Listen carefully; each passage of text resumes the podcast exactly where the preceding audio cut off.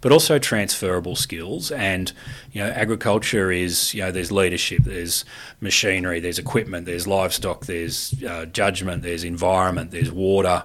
And that's just, and food production and preparation and biosecurity and data management. And that's just, you know, one little part of, you know, being being you know, in one role, and those skills are so transferable.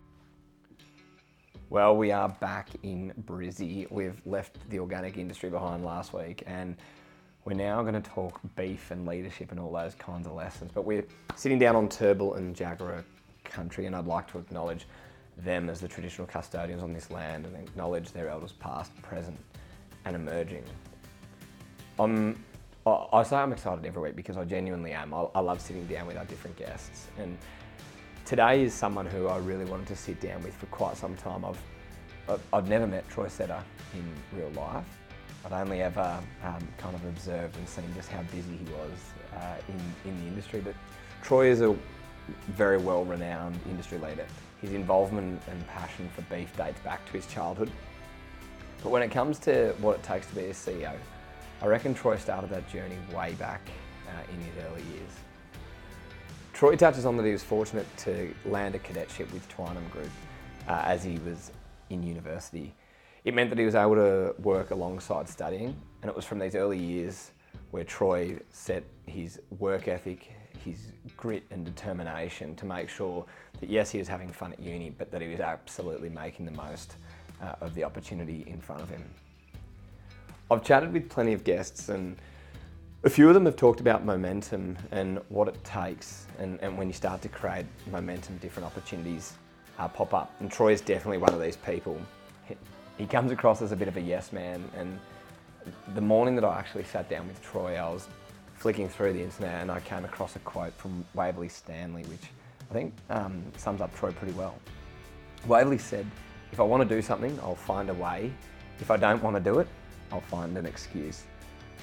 And I think, uh, yeah, as I sat down with Troy, it was just fascinating as we talked from everything from customers to consumers to leading teams to what it takes and, and what it means to be um, part of CPC.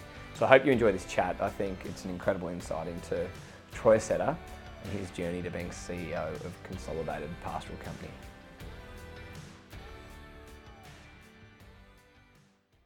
thanks for having us in here in, Brizzy at the CPC office. I think one thing um, I've, I've seen you a lot um, in a lot of places, but I've never really had the chance to sit down and find out more about you and kind of what your journey's been like. So I'm excited to, to be here. Yeah, it's great to great to have you in the office at CPC today, and good to finally meet you face to face. And I feel like from the outside looking in, you must be one of the busiest people uh, getting around. I always see that you. I, I'm guessing we'll get to it, but you're maybe a bit of a yes man, and you you you take things on, and you must be an incredible juggler.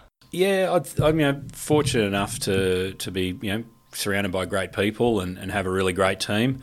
Um, and yeah, probably stay, say yes at times, but also it's a privilege to to be asked. And and I think you know the I remember Bernie Bindon, who you know was one of the mentors you know, with that I had early on, and he often said things like, you know, bite off more than you can chew and chew like mad and, and hope that you can swallow it all and, and get into it. So, but I also think, you know, it's, it's just so important for all of us to be you know, actively involved in our employed organisations as well as uh, elected organisations where we can or other industry organisations to, uh, to, for the better of our industries. Absolutely. You've just reminded me. I saw a quote as I was jumping on the plane this morning, and it was from Waverley Stanley from Yalari, and he's uh, his quote was, "If it's important, I'll find a way. If it's not important, I'll find an excuse." I thought that was a cracker. Yeah, absolutely. And so this this love of agriculture, like, wh- where does it come from? Why why are you involved in the industry? Yeah, look, I was, I was fortunate enough to grow up on a really small farm in New South Wales, and that was that was really cool, but certainly not anything you could live off. Um, and then went was fortunate enough also to go to agricultural high school at, at Hurlstone, and and you know a lot of my mates had good sized farms when I was at school, and I'd go and work on those in, in holidays and and um, and go and have fun out there. So it just was sort of natural, I suppose, to me, and something that I really really enjoyed. And um, you know, I probably wasn't the the smartest student at school either, and and so agriculture was something I could do that I enjoyed and and know, I'm a bit of a, if I enjoy something, I'll do it pretty well. If I don't enjoy it, I'm uh, I need to be dragged kicking and screaming. So, agriculture was uh, was one of those good things. And was it pretty obvious through high school that you, you had this love of the land and that that was the way you were going to go? Yeah, I think so. Yeah, I think it was you know, something that uh, I could do, you know, outdoors and something I could sort of do with my hands a fair bit and and uh, and yeah, and certainly enjoyed agriculture. So when I left school, going and being a jackaroo was you know pretty natural, I suppose, for me.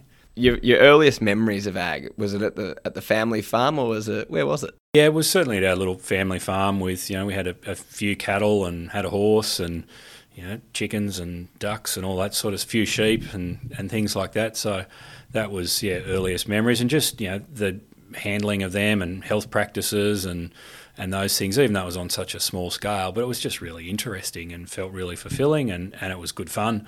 Um, and uh, and that's really know, where I started and where I've continued to enjoy. I was also very lucky to be able to show a few cattle um, when I was younger for a variety of studs who were really you know, helpful to me, lent me their cattle or, or gave me a bit of pocket money for working for them, and, and that was really cool. And that probably you know refined a bit my first sort of love in agriculture, which was cattle and beef. But uh, certainly worked a lot more diverse in agriculture since then. Uh, it's pretty strong uh, today. Yeah. Was, was your old man working on the family farm, or was he no, he'd look weekends and things a little bit, but it was just tiny little place. But he'd um, dad worked for uh, for BHP and Telstra and a few different things, and, and did did a lot of uh, surveyor by trade originally, and mum was a teacher by trade um, originally. So uh, yeah, so there was certainly yeah off farm income to keep the hobby alive. Do you reckon your old man looks at uh, at you with a bit of jealousy in terms of how you've been able to work for some bigger organisations, but maybe where the love was? Yeah, possibly. I've never really asked him, but possibly I'd, I'd, say he um, he's always had an in- interest in agriculture and land, and you know, when they you know, saved up to buy a small farm, so he pro- probably does. Yeah. With with your jackarooing, whereabouts did you head to, and what kind of so I, I, kicked off with uh, when I left school with Twynam Group and stayed with them for about ten years. I started at Mungadale Station, just out of Hay, um, very large sheep station, but also had you know a few thousand cattle and had a lot of cropping back then. There was lots of rice and uh, corn and um, know, a bit of saltbush cropping, and, and Twynam were really innovative company and the Kahlbetzer family really innovative as well and uh, in their leadership through Twynam. So started at, at Mungadale and then and then in my first year actually worked on a couple of properties that Twynam had in the Riverina uh, and then also around Forbes and, and around Warren. Um, in whether it was cotton or cattle or sheep or cereal grains, and then um, it was part of a cadetship program where Twynam was part time um, working and part time at university for a few years, and then became a station and feedlot manager. And but I got to do lots of projects and worked on all their properties all over New South Wales in all sorts of commodities, which was uh, which was great. Was that something like when you looked at Twynam as kind of your your first job out of school? Did you see this, their kind of cadetship program and you thought like that's the angle I want to go? Or was it something which the doors started to open up to as you got inside the business? Um, a little bit of both, but definitely I, I saw Twynam as an organisation I wanted to be a part of, and knew they had a cadetship program.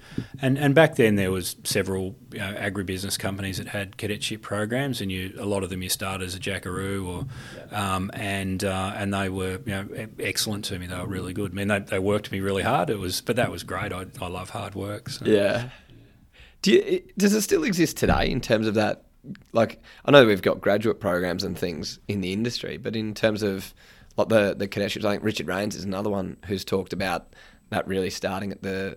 I think he was um, he was on the ports or something yeah. with uh, with the sheepskins. Yeah, probably not as much as there, there was. We don't sort of have as as much today as the, the traditional pastoral company anymore, even though there's you know, lots of large agricultural companies you know, we're not as traditional as we used to be, possibly. Um, I think you know there, there is some organisations that will, on a case by case basis, quietly um, help existing team members with education support, or and we're probably seeing it like at, at CPC rather than invest just in one or two people per year. Um, as, as much we're spreading that over multiple people. And I think learning and education is a bit different in terms of how it's delivered and what can be done online or remotely.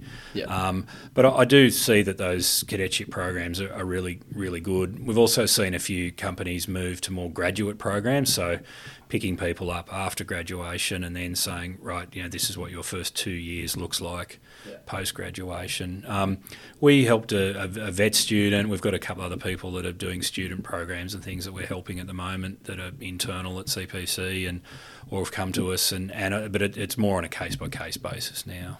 Yeah, right. I think um, what was I? Oh, like that that transition to studying as well as working. Did you feel like you were getting pulled one way or the other, or was it was it a pretty easy thing to be able to juggle? Like on you're at UNE at Robb College, wasn't it? Yeah, yeah. yeah. So how did you juggle the social life and? um, you just, I suppose, just did. I I knew that I needed my day job with Twynam to you know to to fund my you know getting through college and doing doing a further education. so it absolutely came first for me. So there was sacrifices that I you know made from time to time, but I, I still had a great time. Don't get don't get me wrong. Um, and um, but you just you learn to you know burn the candle at both ends and work pretty hard and and, and but that that's that's life. That's you know if you want to you know professional corporate executive career it's it's it's not easy. Um, it's a lot of fun but it, it's certainly not easy. So from you know it's just more of the same I suppose for me. Was it um, like did you have aspirations, uh, like kind of in those early days when you got that cadetship that you wanted to be an industry leader? Like, did you really know or aspire to have a- pretty profound impact on the industry? Uh, no, no. Look, I, I was pretty.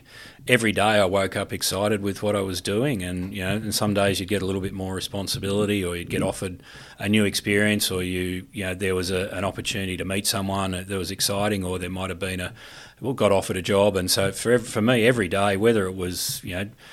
You know, mustering some cattle when I was younger, or you know, getting the opportunity to learn something new was exciting. So no, I never had any any sort of thought that I'd you know, do what I'm doing today, and and um, I was you know just happy doing what I was doing. So. And so, at what stage, like in your career, you, you mentioned you say you're with Twynam for ten or so years, but did that the momentum start to take over? Like the, I guess the opportunities start to, yeah, create different opportunities for you. Yeah, I think you know, partially you know, the you, know, you you try and be actively involved in your community um, where you where you work and where, where you live because it's the right thing to do. Um, I think you know for, for me, I was you know through Twynam got into the feedlotting industry pretty pretty well in the, the back end of my time with Twynam and managed Gunny feedlot. I got yeah the, the feedlots uh, had a perception at, at that time, and, and our feedlot in particular of probably being you know not exactly what they were. So there was a lot of engagement with the local community, engagement with industry, you know, opening the gate and showing people what we actually do, and that you know we manage runoff and we have you know the cattle are healthy and happy, and this is how we measure it, and and so that then you know opens the door to get involved in organisations a, a bit more and. And uh, and then you know no industry has a right to exist. You have responsibilities to to to exist. You have responsibilities to your stakeholders and your stakeholders just aren't your shareholders or your customers. They're your you know, staff and and the local community where you live and, and government and other things. So yeah, just got more actively involved in some of those things and and then that just led to you know other opportunities and and um, and, you know and the world's also run by those that turn up and sometimes if you see something that's not going how you want it to go, don't sit at home and complain and whinge that it's you're not getting the policy outcome that you want or you're not getting the the industry outcome that you want. You know turn up and be part of the the uh, the solution. And and uh, and I've always had that that view of you know, if you don't like what's happening you know you need to go there and turn up and, and try and be part of the solution. And if if you can't get change have a look at yourself of why you couldn't get change. Maybe you were wrong or maybe you didn't present your idea well enough so. Yeah, it's an interesting philosophy. Like I was um, this week, uh, or yeah, earlier this week, just down um, in Sydney for the innovation generation. Um, Carissa Buckland and Christina Hermanson came together and they decided, oh, let's instead of just doing another panel session, let's have a debate. And it was the topic was that the consumer's always right. And I, I think it's such an interesting part where, like in ag, you, your consumer and your customers often not in Australia in the case of what we do, but well, the piece which we really need to engage with, and hopefully we're trying to do is it- it's that community piece But how how have you found that? Is it literally by just being within the community? Um, yeah, how how have you found ways to better connect kind of consumers, community, and and what you and your businesses do? I think it's important to understand who your customer is and who the consumer is, and often they're not the same same person. So yeah. if, if you sell you know, simplistically, if you produce grain and sell grain to the local silos to the trader that trades out of those silos, they're your customer. Mm-hmm. The consumer that eats bread or biscuits is not your customer, um, and but that consumer is so so important because ultimately they they generate some cash somewhere to buy a product that you have an input Mm. and an ingredient into, and it flows back down down to you. And if they lose trust in your commodity or or the product that ultimately you um, put your product into as an ingredient, um, then you're not going to get paid in the you know, in the short and the long term. Yeah. So building trust with your customer is really important because they then on sell to someone directly or indirectly that ends up at a consumer, and you've got to pick up their feedback, but also having trust with that consumer that your inputs, if they're grain or beef or, or, or other products, is is so so important. I think as a farmer and a person in industry, you know, engaging with one person at a barbecue or at a you know at the pub or you know or one person on social media is is just such a great start. I think hear a lot of people go, oh, I I don't have many followers on social media or I don't really you know go to those events. I don't think that that really matters. I think it's responsibility of all of us to have you know united messages but many voices and you know but we we also can't you know gloss over things that as an industry you know that consumers or or the general public or stakeholders have concerns about and, and we shouldn't hide about animal welfare. We should talk freely about it and what we do and what we don't do and why and and uh, you know environmental management let rather than gloss over it or, or greenwash it is actually talk about the truth and what we do do. We have great examples of what we do really well and there's stuff that we're still working out. Um, but uh, we, you know, engaging whether it's in social media or face to face with even just one person that's outside of our industry is is a great start. Do you remember when you first had it? It was really interesting because someone mentioned it today, and they were like, "Well, where do I even get started?" And you've said that kind of have that one conversation. But do you, thinking back, can you remember when you've had a conversation and you thought, "Wow, like how how good does that feel?" I didn't get that negative backlash. Like, it, do you remember one early on in your career or at some stage? Yeah, I think it was, you know, local. Um, you know, just with feedlotting and and you know, a couple of neighbours who really said, "Oh, you know, the you know the feedlot up there, you know, oh, you know, the where does the runoff go?" And it all ends up in my creek. And I was like, "Well, come and have a look. Let's go for a drive. Come up and drive in the front gate with me, and let's go and look at the effluent ponds and the irrigation system and the piezometers into the water and the testing systems." And and no, we actually none of our liquid goes anywhere near creeks and rivers, and we don't want it to because we pump back out of it for, for livestock water and drinking water for houses for staff and and everyone you know those people going wow this is amazing and look at the investment and how much is that truck worth and how many people do you employ and you know getting that engagement. I think too I I try to at times engage with activists who are anti animal production or anti live export online and through social media. I always say to them, don't be afraid to pick up the phone and, and ask. For some of them, that uh, is unhelpful for them because you know they just want to throw rocks. And Yeah. having someone that says, "No, I'm open and happy to have a chat to you. We may agree to disagree, but let's have a chat."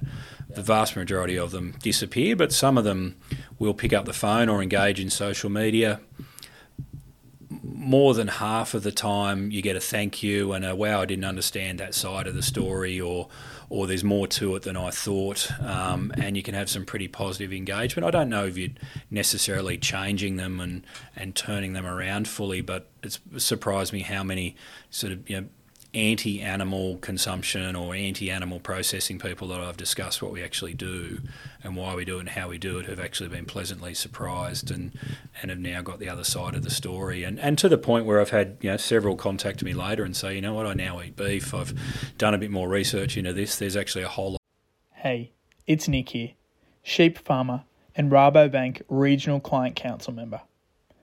I'm passionate about supporting our local community so we can improve community well-being and build strong local economies. My job as a client council member is to help secure funding for regional grassroots initiatives. Those that support education in ag, rural health, sustainability, and help bridge the country city divide. We've helped organisations like Boys to the Bush, funded school field days like Ag Vision, and held succession planning workshops, just to name a few. If you have an idea to make a difference to regional Australia, go to our website at www.rabobank.com.au and nominate via our community fund. We'd love to hear from you. A lot more to it, and, and you guys care for your livestock a, a lot more than what I thought, or a lot more than what I was being told. Yeah, no, it's interesting, isn't it? And I think it's so much of it comes in in terms of what your like your approach. If you're going in trying to chat to someone who's a far left or a full anti kind of animal ag person, like if you just go, let's just go in with the intention of let's just give them as much information, and at the end of the day, they can remove yourself from it. But like as in, they can make a decision, and I'll still sleep well at night. Like, whereas if you're going in trying to convince them and have this, oh, they've got to be a beef consumer to win. Like uh, that's a that's a hard win. But if you if you're as you're saying, just putting the information out there, it's you can end up with a pretty positive outcome.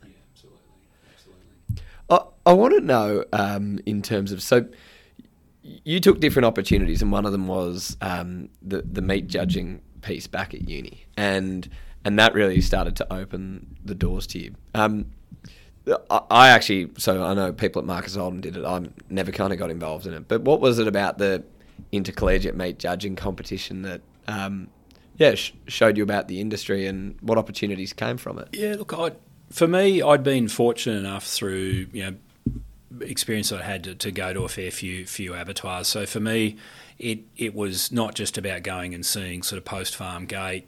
It, it the opportunity for me was to to see about the improvements that were being made post farm gate, the science of meat, um, the productivity of meat, how the value of yield and and uh, and then how meat is um, how meat supply chains work and how dynamic and how fast they are and how complex they are.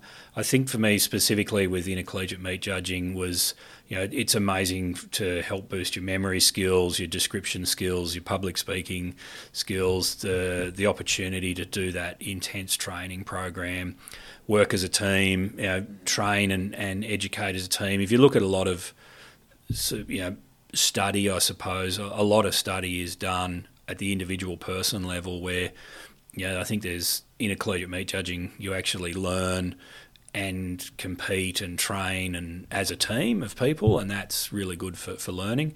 The opportunities that intercollegiate meat judging gave to me to go to the US, Japan, Korea, learn about their meat industries, um, get confidence to, to just you know stand up and publicly speak or ask questions and and and go to lots of different universities and meat processing facilities and things was just just amazing and um, that was uh, that was really cool and and um, really just opened my my um, my eyes up to the world even more and and um, you know gave me some some great learnings and and uh, and really you know broadened my horizons on on how I thought about the red meat industry.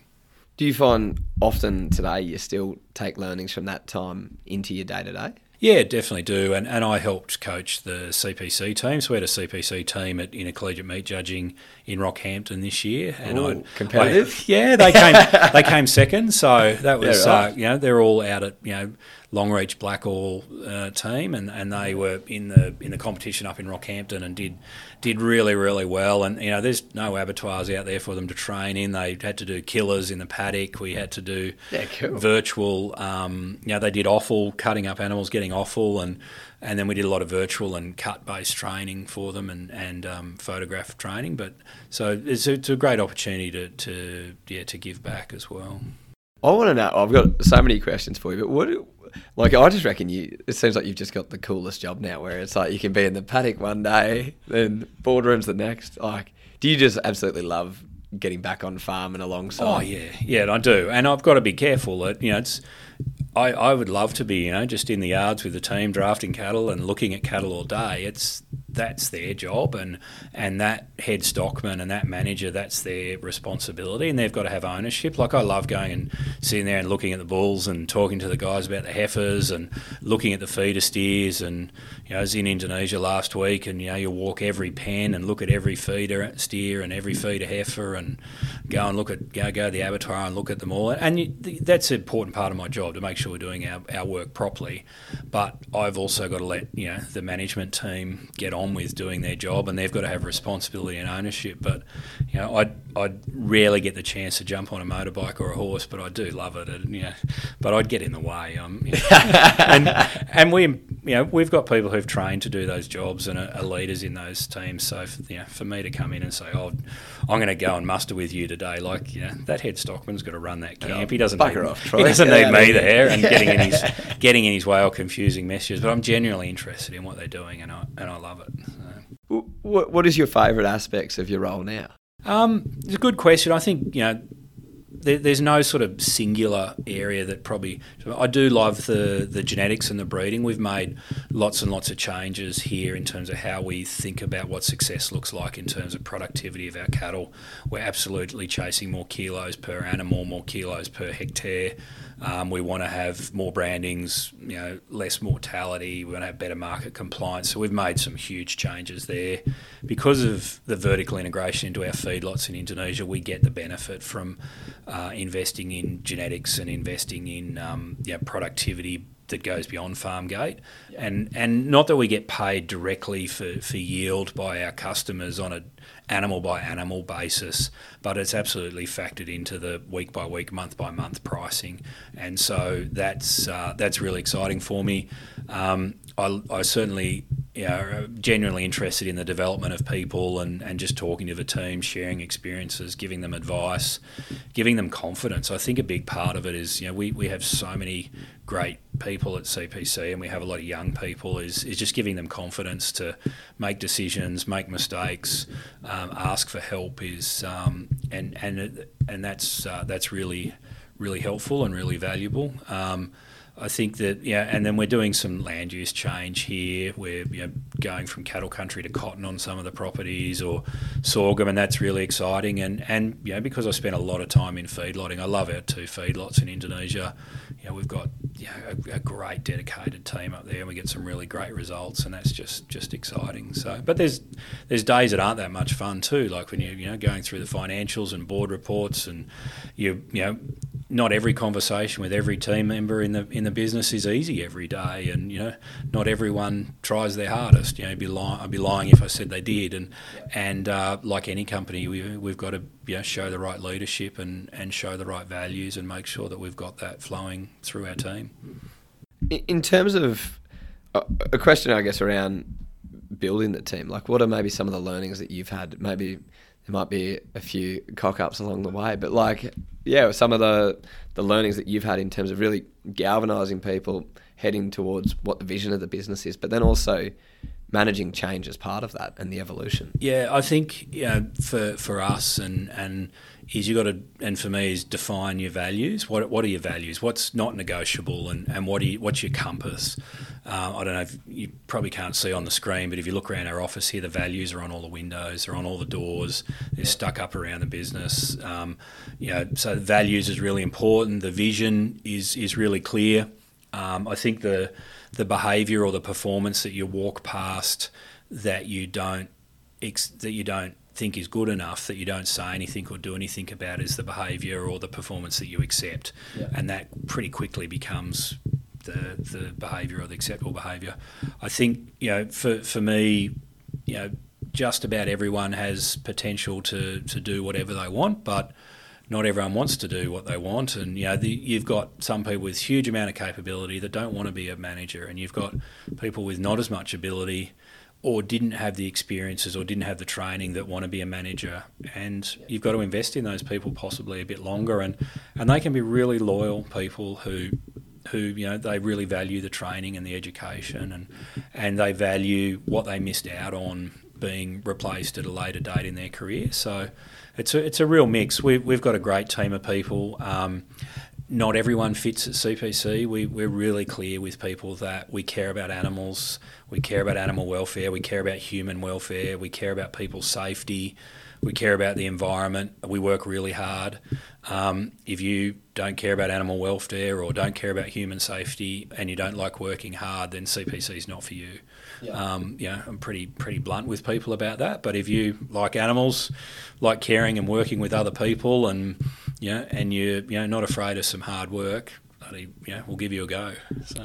I think that's really really cool. And just just the honesty, you, you'd, yeah, you'd, you'd very quickly work out if it's kind of black and white, isn't it? If you if you're showing up and you're agreeing with them, it's it's easy to see. If you're not, well, then it's it's just as easy to see as well, isn't it? Absolutely, and it's not in a arrogant way or a dictatorial way. I mean, we, I, you know, we very much try and have an open door and and try and have um, you know a deep deep engagement with people. But you know, you've got to be really clear with people about what your business is mm. and how your business operates, and not everyone fits into into every business. You know. Yeah. I, I, would struggle to, to work in an organisation where it's dictated from the top and and um, you know and that you know collaboration and free sharing of ideas is is not encouraged. Now there's plenty of organisations like that and they thrive and people love working there, but CPC is not like that, and that's from our owner, our board, and myself down, and but also back up through the organisations. On that, uh, I'm I'm interested because so you changed roles. You started off with Twynam, spent a bit of time at AACO, yeah. and then CPC as well. So, in terms of your advice to people, in terms of that changing businesses, in one hand, we've talked about kind of that the beauty of building people up within your business here at CPC, but knowing that, yeah, you you get the good people, they do move on, they go and have an impact in other businesses and, and the industry. Um, what, what's your advice to people around that in through their careers about chopping and changing role. Make the most of the time you're at at an organisation. So if you're there for one month, one year, ten years, make the most of that time. You'll be judged and known by how you behave at exit. Um, is is pretty pretty much the rule of thumb. I think though you do see some people jump and move too quick. Um, and yeah, and sure, I've, I've moved and, and left, and, and that was due to lack of opportunities, or you know, or being um, or being offered another opportunity, or or you know, at times, you know, probably going, you know, I might have, you know, not as been as happy as I, I, could have been in, in a role or or in a property. And, and, it's people often leave managers. You've got to be really honest with yourself. Why is someone leaving? Are, are they leaving because of their manager, or are they leaving? Because they've tapped out in their career and there's not too many other opportunities for them, or are they just leaving to you know they want to go to uni or want to go backpacking, or yeah. you know we have a, a, reasonable turnover of young people here, and and they leave for a variety of reasons. But we've got to really be on top of are they leaving because of their manager, or are they leaving because of other life or career opportunities? I I I like people to stay with us for as long as they're happy and as long as they're learning and as long as they're adding value and we're adding value to each other, but not everyone's going to stay. We try and overproduce potential supervisors here, uh, potential managers. Um, we're not going to keep all of them. Um, and but you know if we employ good people we train them well we invest in them the time they're here they add value to us and um, they help help our business. So um, a bit of a bit of staff turnover is is not a bad thing. Too much is. Yeah. and the, finding that grey line is is hard. Yeah it comes with a lot of conversations yeah absolutely. And honesty. Yeah. for, for you what um what what role have mentors played in your development? Um a, a fair amount. I've probably haven't had the official mentor as such that that we see a lot more people have structure about today in agriculture. I think outside of agriculture, when I was younger, there was absolutely you know, structured mentoring in other industries. When I talked to you know CEOs of other organisations in other industries and and people my age, but I think for me, you know, there was people I looked up to, or people I observed, or people who took time out to show me who I probably didn't think of them as a mentor at the time, but but the, unofficially they were. But I also had a couple of bosses that were just terrible, um, yeah. and I learned a lot from them about how I didn't want to behave, how I didn't want to bully people, how I didn't want to yell and scream, how I didn't want to ever ask someone to do something that I wouldn't do myself, whether that was ethically or physically. Um, and that was, you know, they were they were difficult periods of time, yeah. but you learn a lot from that from those. Um, and I think, you know, when I, I talk to you know some of our team here, they might have some frustrations with a supervisor or a manager, or they've left us because they left left another organisation to come to us because they're really unhappy where they were, and we're glad to have them. Don't get me wrong, yeah. good people are, are great to join your organisation, but you know, talking to them about don't see it totally as a negative experience. What were the what were the learnings from that? Yeah, no, it's an interesting one. My uh, dad said to me, I reckon maybe in my early to mid twenties, and it was like it's just about as work. It's just as much about working out what you don't like and don't want to do as it is about trying to find yeah. what it is you want to do. Yeah, absolutely. Um, I want to talk about this this juggle that you have. You've got numerous roles, and I think, oh, just to list a couple, you've obviously CEO and a director with CPC. You're the chair of LiveCorp, the chair of Dolly's Dream. So you've got some really cool, different um, roles from kind of industry organisations. Obviously here at CPC, and then a role w- with a charity as well. So, like, how how is that when it comes to picking up different roles? Like, how do they come to you? Is it just a continual shoulder tap uh, for you, or or do you go looking for things that you're really interested in? Um, it's probably a little bit of little bit of both. I mean, if I, I look at Dolly's Dream, you know, honoured to be asked by Tick and Kate Everett to, to join join the board there. I, I, was worked with Tick and Kate years ago, and, and you know when Dolly took her, her life tragically, you know I spent some time talking to Tick and Kate and, and giving them a bit of advice, and it sort of just you know fell into into place. And I was at a meeting with them one day, and then you know I was chair sort of thing, and, and, and uh, but yeah, the, with all of the things I do, Uh, all of those organisations have got great people, and it's many hands light work. Um, as, as chairman, you know, I don't see my role as to, to manage the micro detail. It's to, to be there if I'm needed. Um, you know, there's the formalities of chairing meetings and making sure we're getting strategy right and that you know that we've got the right resources in place and things like that. But you know, there's there's times where I don't need to speak to the team at Dolly's Dream. It can go for a month and I won't speak to them. Yeah. But you know, I'll get the emails. I'll see what they're doing on social media. But you know, they're a great team of people, and I think that's you know whether it's at CPC or Dolly's Dream or LiveCorp or, or other things that I do. You know, where you've got great people, you've got alignment you've got uh, trust, but you've also got a candor to be open about how you think we could do things better, or encouraging people to have, you know, sort of. I, I hate to use the word manage up and, and speak up, but it, it is that where you know you want the the team, you know, the juniors in the team say, hey, we could do this better, or that's not working, or what you're saying is not actually what we're doing. Yeah. Is encourage that openness because you know it's just so efficient, and that's how we get to a better place and you know, collaboration is just so so uh, so so important. Um, and so yeah, got a great team of people around me, and you know, you, it takes time too. Like you, you know, you do a lot of nights and early mornings, and work some pretty long hours, and work weekends, and all of that sort of stuff. There is some sacrifice. I'd be lying if you said there wasn't sacrifice, whether it's with family or you know, or my, myself. You know, you, there's if you're going to be pretty active in, in your work and you're going to be a CEO or a director of a company, there's there's stuff that absolutely takes priority and things that you've got to sacrifice. And it uh, certainly seems like you're passionate about it, so it's not like it's a chore that you've got to turn. no, it's not a, not a chore. So.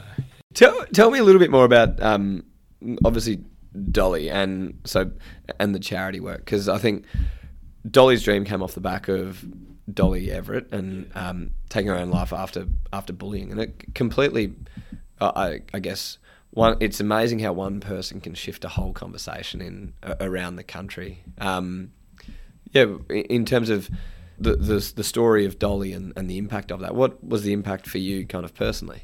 Um, for me, I just couldn't believe that this young girl who I knew running around as a you know sort of primary school age kid. I, I didn't really know Dolly in, in high school very much because I just hadn't seen her. She was at boarding school. Um, and I was living in Brisbane and they were living in the Northern Territory. So, but to see this, you know, to the, my picture and my memory of this young kid and happy parents, and then it's just at an instant all over. And then just to understand the pain and stress that she was going through and that, you know, young kids were causing that to her, and that they probably didn't have any understanding of what they were ultimately going to achieve. You know, they they knew what they were saying. You know, they they probably didn't know the impact of their words or what Dolly would physically do, but it was also the you know the fact that parents didn't know, and I think that that was one of the big things that, that really came out was so many parents not knowing what their children are up to at home, at boarding school, on devices, how they talk to each other, what signs to look for, um, how to how to be prepared for you know that your, your child might be suffering or might be upset or or may not be handling things and looking for those withdrawal signs, looking for those bullying signs, looking for those you know signs you know just before suicide of you know and and so that was that was really um, you know a bit of a, a, a, wake up, I suppose, for lots of people. The thing that really hit me though too in those you know days and weeks after Dolly took her own life was how many people, whether it was on social media or big tough blokes that I knew, said I got bullied at school and I hated it. Um, I you know, or saying I used to bully kids at school and God, that was terrible what I did. And these were, you know, big tough guys and and the number of I was really surprised by the number of truck drivers on social media, just as an example, who said, Bullying's terrible, it's horrible, I hate it, it happened to me at school. I'm just can relate so much to what she was doing or what she was thinking or how tough it was and thinking, wow, this this is there's this sort of undercurrent of or undercurrent's a wrong word, but this sort of connection of of that that that's so much deeper in society than what we ever thought. The other thing that Dolly has done is has created a message of happiness that yeah every every day you, you see the happiness messages on social media. And so it's, yes it's about bullying prevention. Yes it's about kindness. It's about social media and device and electronic awareness but it's also about kindness and happiness. And so many people give me feedback of we just get such good happy messages. There's always this sort of kind happy message every morning on Facebook that I look at or Instagram that I look at, and that changes my day. And you think, wow, it's so so broad and means so many things to so many people. And there's just so many stakeholders that have got their little piece of atta- attachment to Dolly in so many ways that uh, it's amazing. Yeah, it's truly incredible. I think that that connection to someone you don't never would have met, can, you can feel like you know them, or you, you at least feel connected to them because yeah. you've got that kind of sim- similarity, isn't Absolutely, it? Absolutely. Yeah. So, yeah. I've got a couple of questions for you, Troy, and um, we ask, or a few of them we're we're throwing around, but in terms of one thing that I, I, think we've probably floated around it a little bit, but this comes from a previous guest. Um, I ask each guest on the podcast to come up with a question for a future one. So, what are you, what are you doing here at CPC to encourage young people in the business? So we we by nature, I suppose, of our business in Australia and that it's in northern Australia and there's a bit of adventure to it and you know we, we need uh, energetic young people that, that aren't you know connected or tied down just in terms of logistics of going out and camping out in the north and things. So we, we get a lot of young people applying to go up to the north. How do we attract young people and the right young people is through social media. We're very active in social media. We act, we have a pretty clear strategy and time of when we launch things and what platform they're on.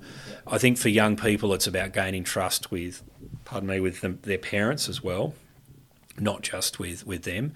The, don't underestimate the influence that parents and grandparents and things can have on where children young people might want to work or where they might want to go and live. So for us, it's a sort of multi pronged approach. We show um, what it's like to be in the day of the life of a fair bit. So if you have day in the life of a cook or the day in the life of a ringer or day in the life of a truck driver and those sorts of things on social media a bit. We go and talk at schools a bit. Um, we talk at industry events you know, I'll give my time, or others from here will give their time to go and talk at different things and sponsor young things. We're very careful about where we do and don't put our brand. Our wine glass brand has been around for well over hundred years, and uh, and we we're happy to sponsor and support things, but we are careful about what we do and don't support. Um, and we uh, we we look at so where do where did our team members come from each year? How did they find out about us? What do they think about us before they joined, after they joined, when they left CPC, and we take and use that that feedback. Word of mouth is still a really big part of of, um, of the recruitment process here. Um, you know, if your if your team members are leaving your business and telling other people not to go there and that they didn't enjoy it, you know, you're going to have to recruit outside of their peer group. And with social media today, everyone can be in everyone's peer group. So, Yeah. you know, if you've got people leaving because you made their experience bad or unhappy, um, it's going to spread pretty quickly. So, not saying we should be you know overly soft with people. We've got to be firm and clear, and this is what we expect of people. But you know, if you're not giving them a good experience, they're going to share it.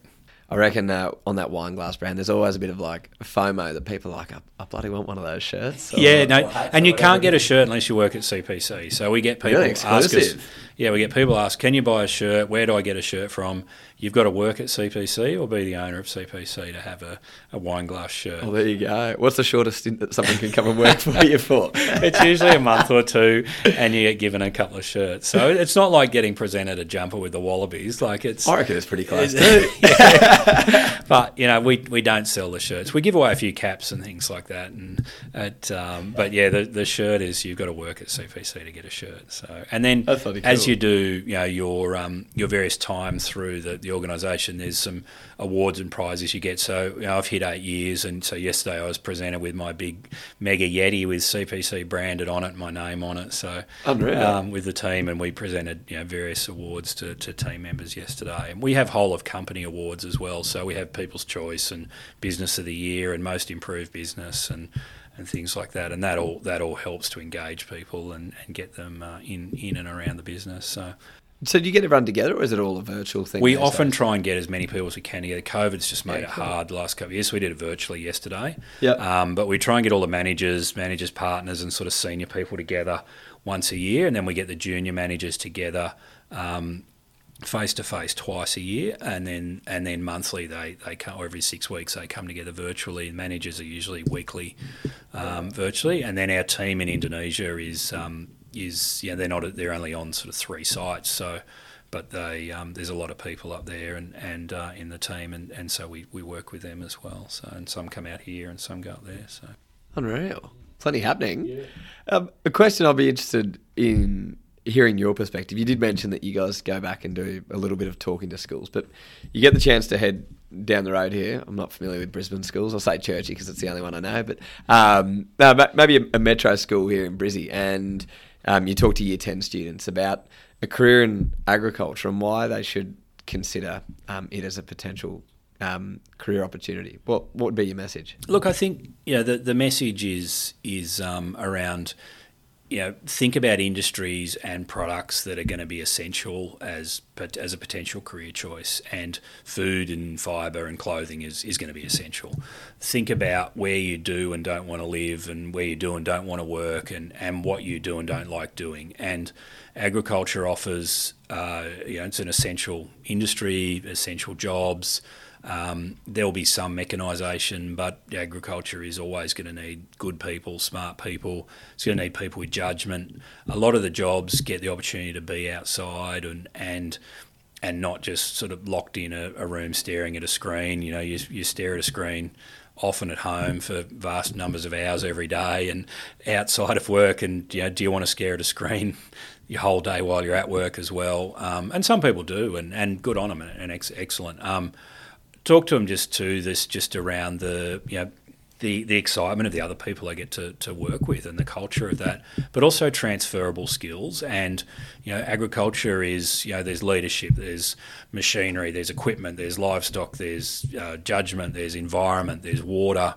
And that's just uh, and food production and preparation and biosecurity and data management, and that's just you know one little part of you know being being you know, in one, role, and those skills are so transferable. So we get a lot of people that come and work for us for a couple of years who then go on to other industries, and it's amazing when you, you know, we were fundraising a couple of years ago, and you'd go and meet with investment bankers in Sydney. You'd say, "Oh, I worked at Carlton Hill Station for a couple of years when I left school," and you know, and it was a great experience. I, I just learnt so many communication skills and mateship skills and hard work and leadership. Or I worked at Newcastle Waters, and now I'm in you know banking or finance or you know TV production, the, amount of people I've met with that either worked on our stations or worked in others, and just that broad, great start that they got. So that'd be my advice to, you know, people in year ten of you know why agriculture is a really good opportunity and and why it's not wasted to give agriculture a go. It's not you go and do two years in agriculture or three years or one year.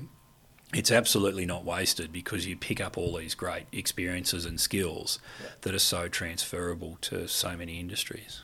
Yeah, no, that'd be bloody funny, I reckon, when you've got all these people coming across that uh, that have worked for the business. Yeah, absolutely. M- might even know some of the characters that, that are still running around for you guys too. Yeah. One final question, and it's what, what's a question you'd like me to ask a future guest? Yeah, I, I'm not not entirely sure. I think the you know for for future guests, it's it's probably around you know what else do they do outside of their day job that benefits their their day job. So for me, you know, if you if you go and work or not work, if you go and uh, take an elected position role and leadership has to be developed there through um, through sort of consensus and bringing people along because you don't have an org chart, you, you don't have a, a, structure there. If you're, you know, even work at the local footy club to bring everyone along with you or, or have an elected role there is, is a whole different type of leadership that's transferable to um, to your leadership in, in an organisation where you do have a bit more stick and you do have a bit more of an org chart to, to follow. But I think that, you know, the, what experiences do, do people get outside of their organisation that they bring and use in their in their day job. So yeah, it'll be interesting to see how people answer that. Yeah. Might be a, a, few really obscure kind of Absolutely. hobbies or passions coming out. Absolutely, yeah, definitely. Uh, beauty. Well, Troy, thank you so much for coming and having a chat and hosting me here for a little bit. Thank you. I hope you guys enjoyed that chat. It was a belter, and I'm so fascinated by Troy's journey. And uh, as I said kind of last week, that the last couple of weeks I'm actually scheduled these in advance. Um, I've been on, I'm going on up into the Kimberley and into Northern Australia, so I think my perspectives are going to be really interesting for the podcast next week. But as always, we'd love to hear from you. Um, love feedback on these episodes. What are you enjoying? What guests would you like to hear from? Um, and any constructive feedback or um, yeah, or, or, areas that you would love um, for us to lean into a little bit more. Look after yourselves. Stay safe. Stay sane. We can't wait to join you again next week, and I'll be back on board, and we'll see. I've got a, a rough plan of who we're going to have. But things might change, you just never know.